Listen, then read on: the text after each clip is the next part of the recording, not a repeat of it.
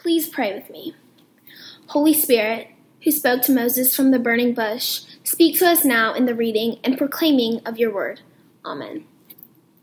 Our scripture reading today comes from Matthew chapter 16, verses 21 through 28. Please listen now for the word of the Lord.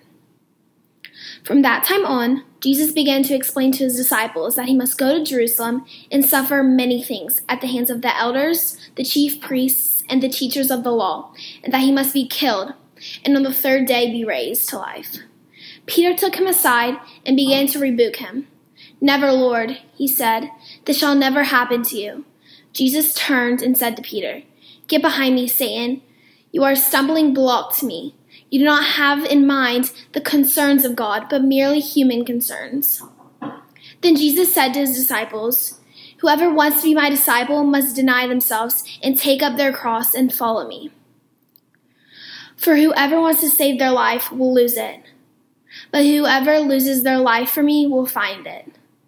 What good will it be for someone to gain the whole world yet forfeit their soul? Or what can anyone give in exchange for their soul? For the Son of Man is going to come in his Father's glory with his angels, and then he, he will reward each person according to what they have done. Truly, I tell you, some who are standing here will not taste death before they see the Son of Man coming in his kingdom. This is the word of the Lord. Thanks be to God. Our second reading this morning comes from Exodus chapter 3, verses 1 through 15. Let's listen to the word of God. Moses was keeping the flock of his father in law, Jethro, the priest of Midian. He led his flock beyond the wilderness and came to Horeb, the mountain of God.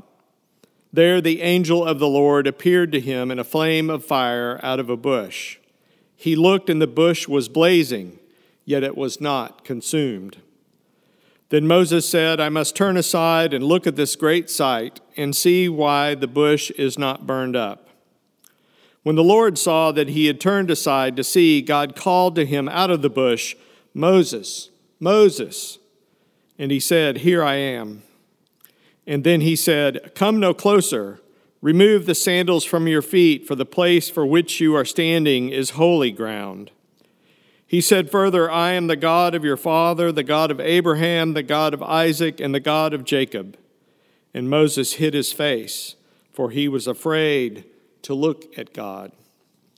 And then the Lord said, I have observed the misery of my people who are in Egypt. I have heard their cry on account of their taskmasters.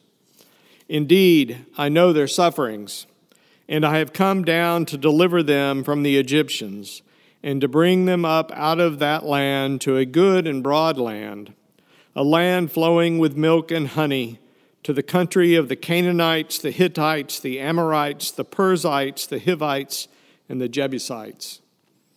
The cry of the Israelites has now come to me. I've also seen how the Egyptians oppress them. So come, I will send you to Pharaoh to bring my people, the Israelites, out of Egypt. But Moses said to God, Who am I that I should go to Pharaoh and bring the Israelites out of Egypt? He said, I will be with you, and this shall be the sign for you that is that I am who sent you. When you have brought the people out of Egypt, you shall worship God on this mountain. But Moses said to God, If I come to the Israelites and say to them, The God of your ancestors has sent me, and they ask me, what is his name? What shall I say to them? God said to Moses, I am who I am. He said further, Thus you shall say to the Israelites, I am has sent you. God also said to Moses, Thus you shall say to the Israelites, The Lord, the God of your ancestors, the God of Abraham, the God of Isaac, and the God of Jacob, has sent me to you. This is my name forever, and this is my title for all generations. My friends, this is the word of the Lord. Thanks be to God. So, if we had a Bible story top 10, I got to believe that the life of Moses would certainly be up there around two or three.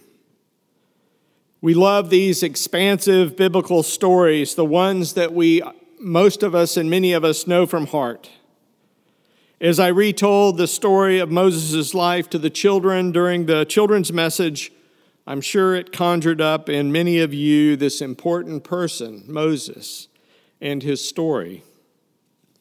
Now, for most of us boomers and beyond, I'm sure that we can't help in our mind's eye see Charlton Heston billing out, Let my people go, as he stood before Pharaoh in that 1956 classic by Cecil B. DeMille, The Ten Commandments. And I'm also sure that just as many of you have no clue as to the reference that I just made. So Google it.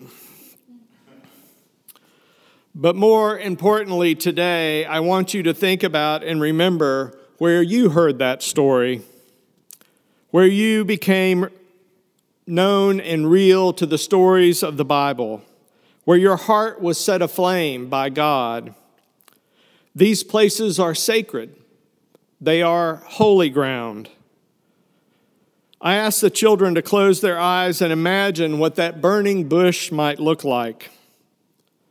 I'd like each of you to take a moment, a moment to remember that sacred place where God became real to you and was not just some story out of a dusty old book, but a time where someone or some place beckoned you to stand on holy ground, a place where the living God stirred your heart. So take a moment and imagine.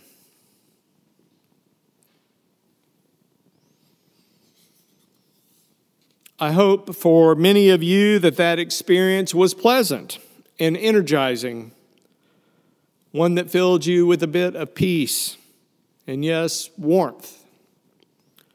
Sacred spaces can look and be as varied as we are.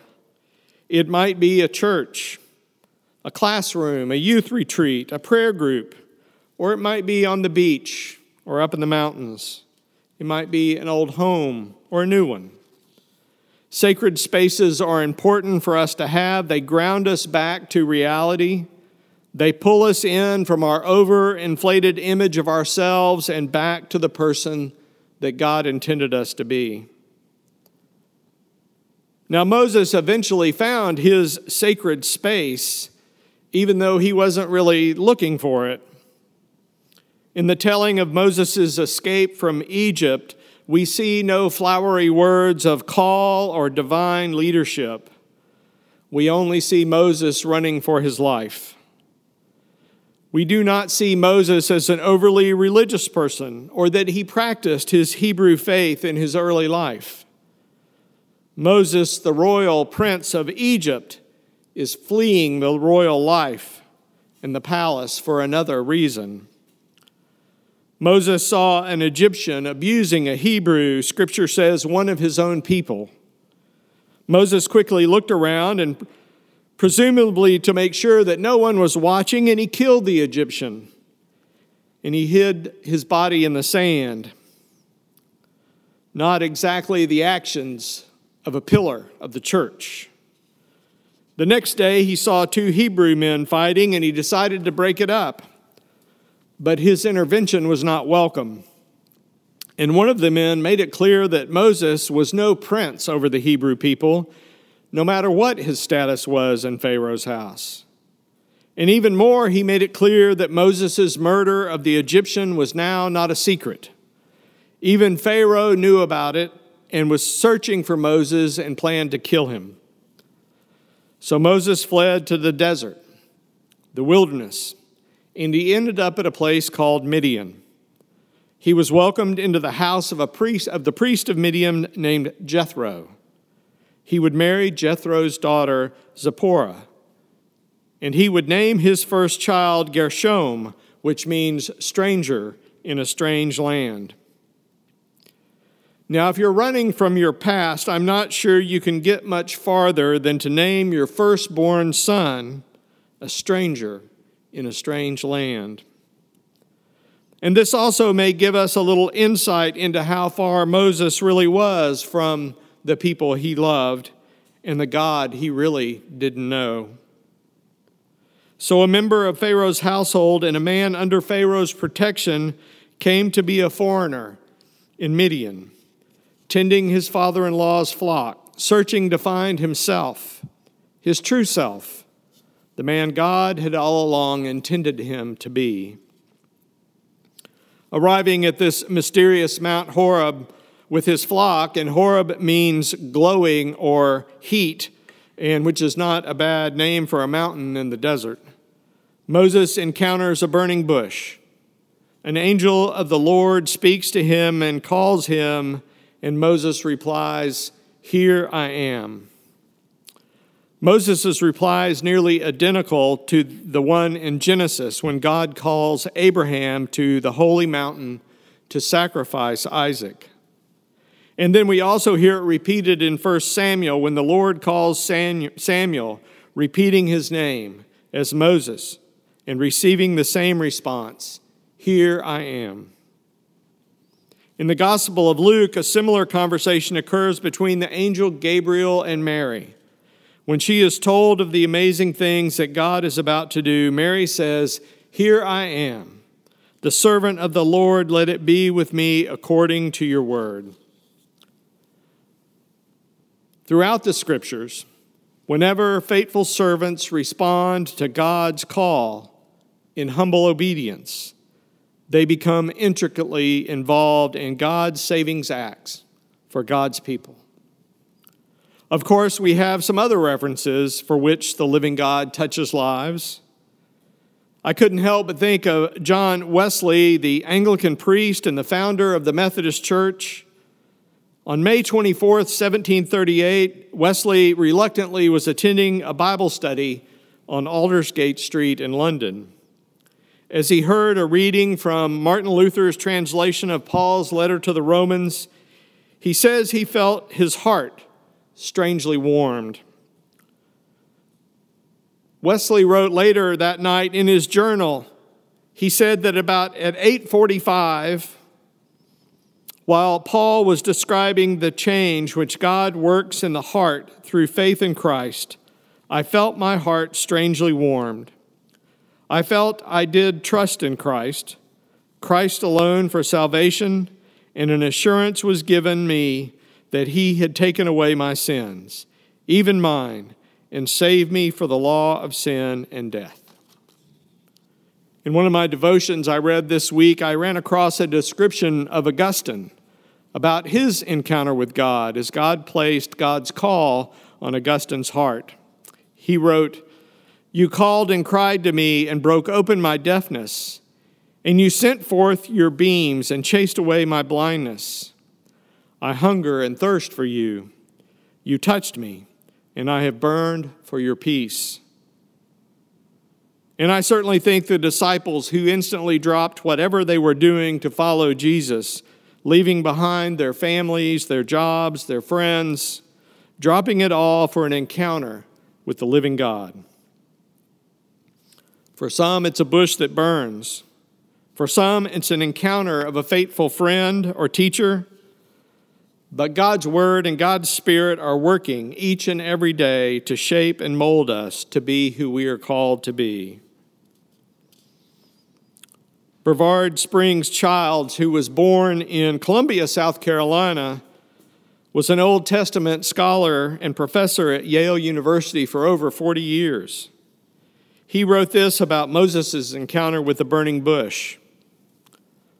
What began as just another day doing the same old thing turned out to be absolutely new experiences for Moses. The old life of shepherding had ended, the new life of delivering was beginning. The transformation is recorded in the interaction of God with Moses. The initiative is shifted from Moses to God. The ordinary experience emerges as the extraordinary. The old has been transformed to the new. When we engage the burning bushes of our lives, when we engage the living God who speaks the truth in love, then we are transformed. We are made new. We are shaped back into the child of God that was created and that the world has distorted. Now, I have never actually encountered a burning bush, but I sure have encountered the living God. I have encountered God in the midst of God's people, being part of faithful worship and leading worship, breaking bread and sharing meals, standing at gravesides and holding precious children during a baptism. Notes of encouragement and words of affirmation from my church family all speak and feel of the living God and God's call that is placed on my life. I've also encountered God in the open field as the wind sweeps through the grass.